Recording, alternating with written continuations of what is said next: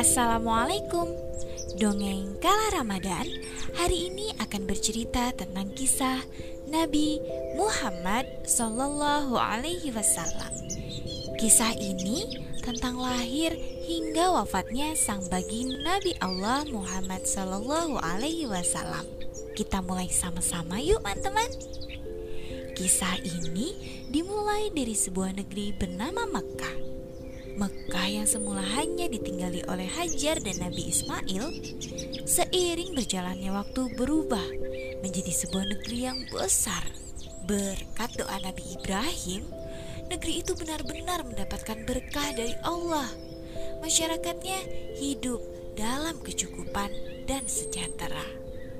Tapi teman-teman, beribu-ribu tahun kemudian, Mekah berubah menjadi negeri yang sangat kejam sebagian masyarakatnya mulai melupakan ajaran yang benar dan mereka mulai menyembah berhala yang mereka ciptakan sendiri.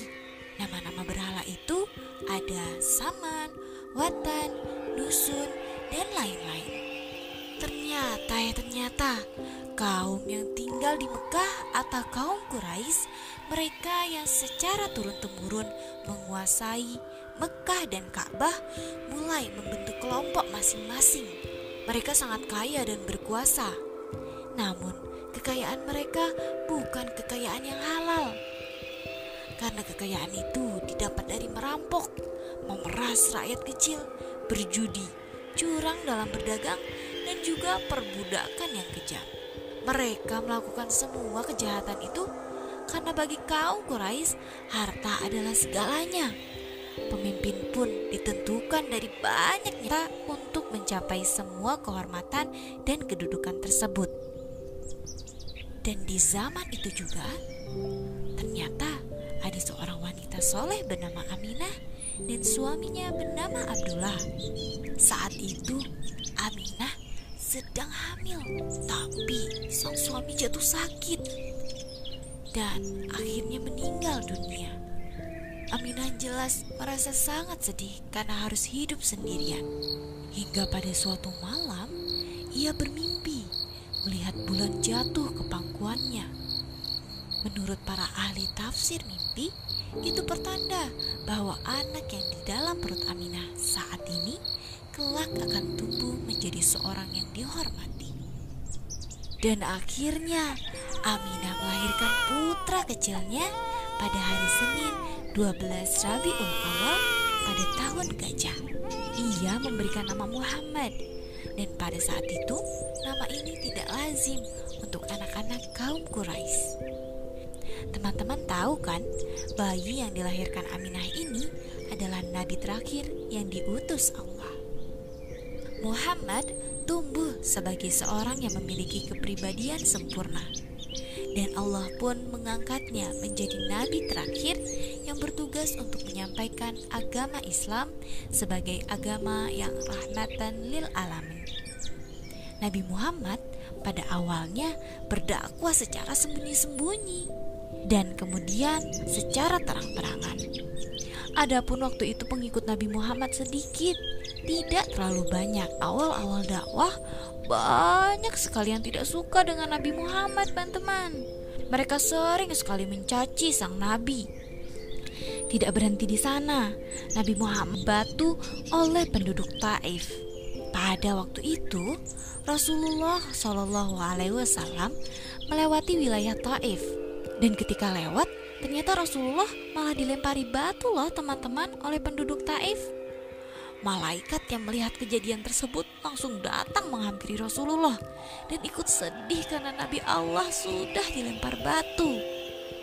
Ya Rasulullah, sesungguhnya engkau adalah kekasih Allah. Jika kau meminta balasan untuk kaum ini karena telah melukaimu, maka Allah akan kabulkan. Ungkap malaikat. Saking kesalnya juga, malaikat ingin melemparkan gunung kepada penduduk Taif. Tapi teman-teman, ingatkan sempurnanya sikap Rasulullah mendengar perkataan malaikat. Nabi Muhammad ia menjawab, tidak mau untuk berdoa hal yang buruk bagi penduduk Taif. Rasulullah malah mendoakan mereka Semoga agar anak keturunan dari penduduk Taif kelak dapat menyembah Allah dan tidak lagi menyekutukan Allah. Dan benar saja teman-teman, pada saat ini di Taif banyak sekali penghafal-penghafal Quran. Doa Rasulullah dikabulkan oleh Allah Subhanahu wa taala. Ahlak Rasulullah sangat mulia ya teman-teman. Walaupun Nabi Muhammad disakiti, ia selalu sabar dan tidak pernah membalasnya. Nah, karena kesempurnaan ahlaknya ini, masyarakat di sekitar mulai menyukai Rasulullah. Tidak hanya masyarakat loh teman-teman, tapi juga tumbuhan dan hewan. Pernah ada suatu cerita. Ketika itu ada seorang wanita Ansar yang mendatangi Rasulullah. Ia memiliki putra seorang tukang kayu dan ia menawarkan sebuah mimbar untuk Rasulullah. Wahai Rasulullah, maukah kami membuatkan mimbar untuk Anda? Tanya sang perempuan. Rasulullah pun menjawab, Silahkan jika kalian ingin melakukannya. Ujar beliau. Maka pada Jumat keesokan harinya, mimbar Rasulullah telah siap digunakan. Tapi di hari yang sama, warga Madinah digemparkan dengan suara tangis yang amat sangat sedih dan juga tidak berhenti-henti. Suara itu seperti rengkan bayi, dan itu berasal dari Masjid Nabawi. Para sahabat Rasul yang berada di masjid pun kebingungan. Siapa gerangan yang menangis sejak tadi? Tanya mereka semua.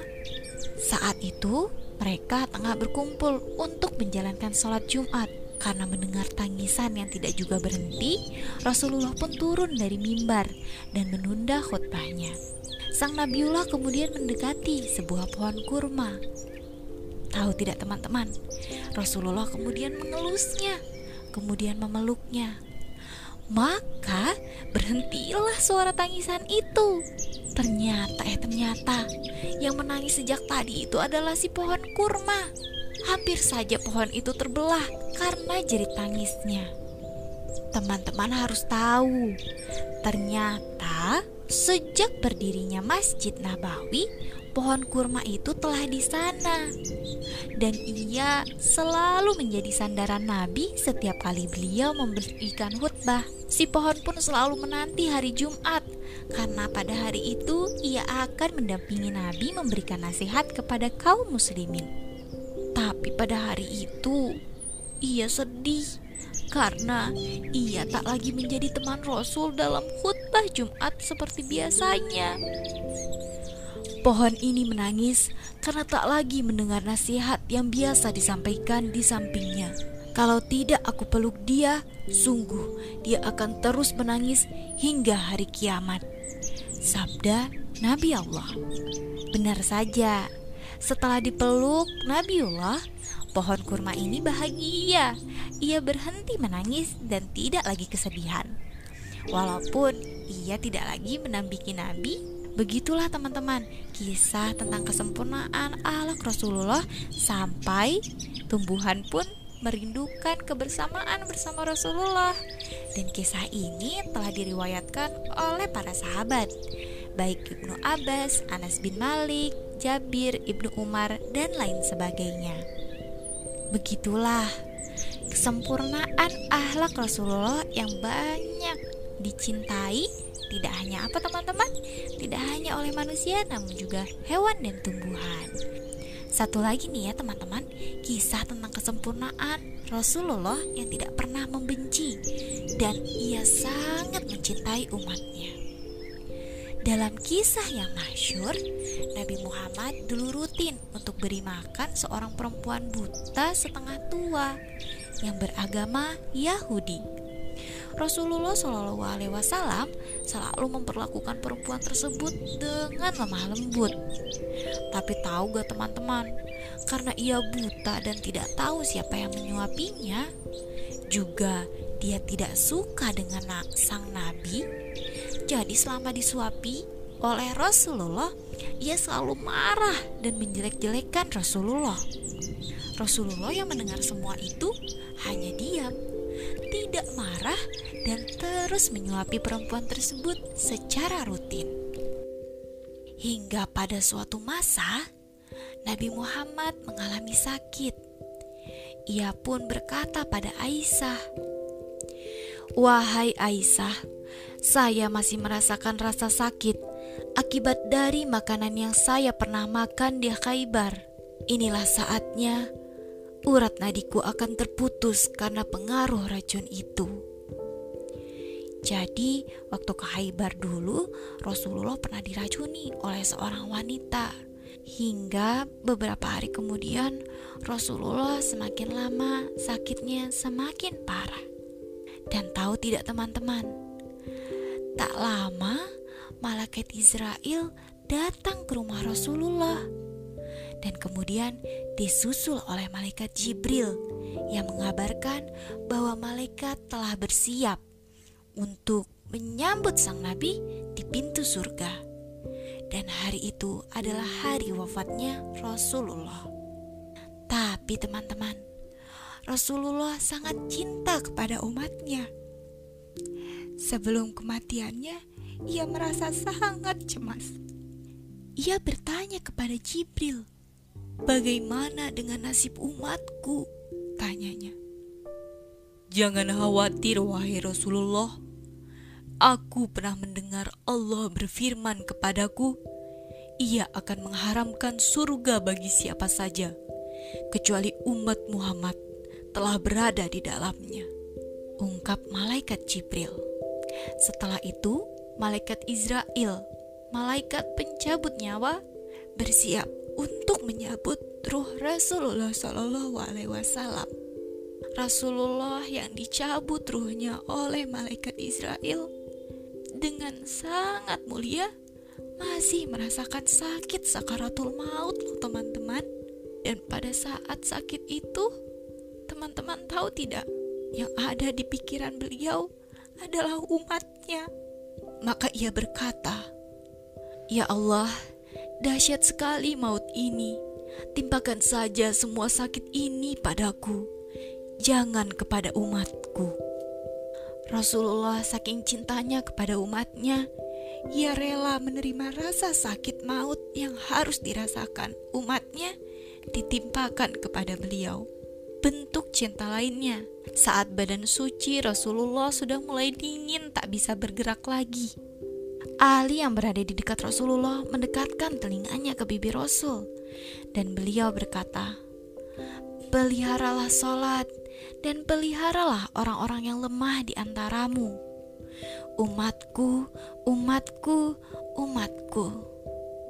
Kemudian wafatlah Rasulullah. Sungguh teman-teman, Rasulullah sangat mencintai umatnya dan semoga kelak kita bisa berkumpul bersama-sama bersama Rasulullah Shallallahu Alaihi Wasallam. Nah, teman-teman masih ingat wanita buta itu tidak? Setelah wafatnya Rasulullah, yang melanjutkan kebiasaan untuk menyuapi wanita tersebut digantikan oleh Abu Bakar. Wanita tua itu, walaupun buta, ia sangat tahu ciri khas ketika Rasulullah menyuapinya. Ketika digantikan Abu Bakar, ia merasakan ada hal yang aneh. Dari suapannya terasa kasar, dari tangannya ia tahu ini tangan yang berbeda. Walaupun ia tahu ia tetap melanjutkan marah-marah tentang adanya Rasulullah. Abu Bakar yang mendengar tentang marah-marahnya wanita tua tersebut sempat kesal dan sedih sekali karena Rasulullah sudah tidak ada. Dan pada akhirnya setelah menyuapi, wanita tua itu pun bertanya, Ke manakah orang yang biasa menyuapiku? Tanyanya. Dan Abu Bakar pun menjawab, Sungguh, apakah kau tahu siapa yang biasa menyuapimu? Yaitu ia Muhammad, Rasulullah Shallallahu Alaihi Wasallam, dan ia kini telah wafat. Dan ketika mendengar hal tersebut, sang wanita tua itu merasa sangat amat sedih dan bersalah karena ia selalu menjelek-jelekan Nabi Muhammad di depan Nabi Muhammad sendiri. Dan di sanalah wanita tua tersebut mengakui tentang ajaran yang dibawakan oleh Nabi Muhammad Sallallahu Alaihi Wasallam. Nah, teman-teman, itu dia kisah Nabi Muhammad. Sungguh akan banyak sekali hal-hal yang dapat kita teladani. Tidak dari hanya cerita ini, tapi dari seluruh kehidupan yang dijalani oleh Nabi kita, Muhammad Sallallahu Alaihi Wasallam. Semoga kelak kita bisa berjumpa lagi dan berkumpul bersama Rasulullah Sallallahu Alaihi Wasallam. Sekian ya dongeng kala Ramadan tahun ini. Selamat berlebaran. Assalamualaikum. you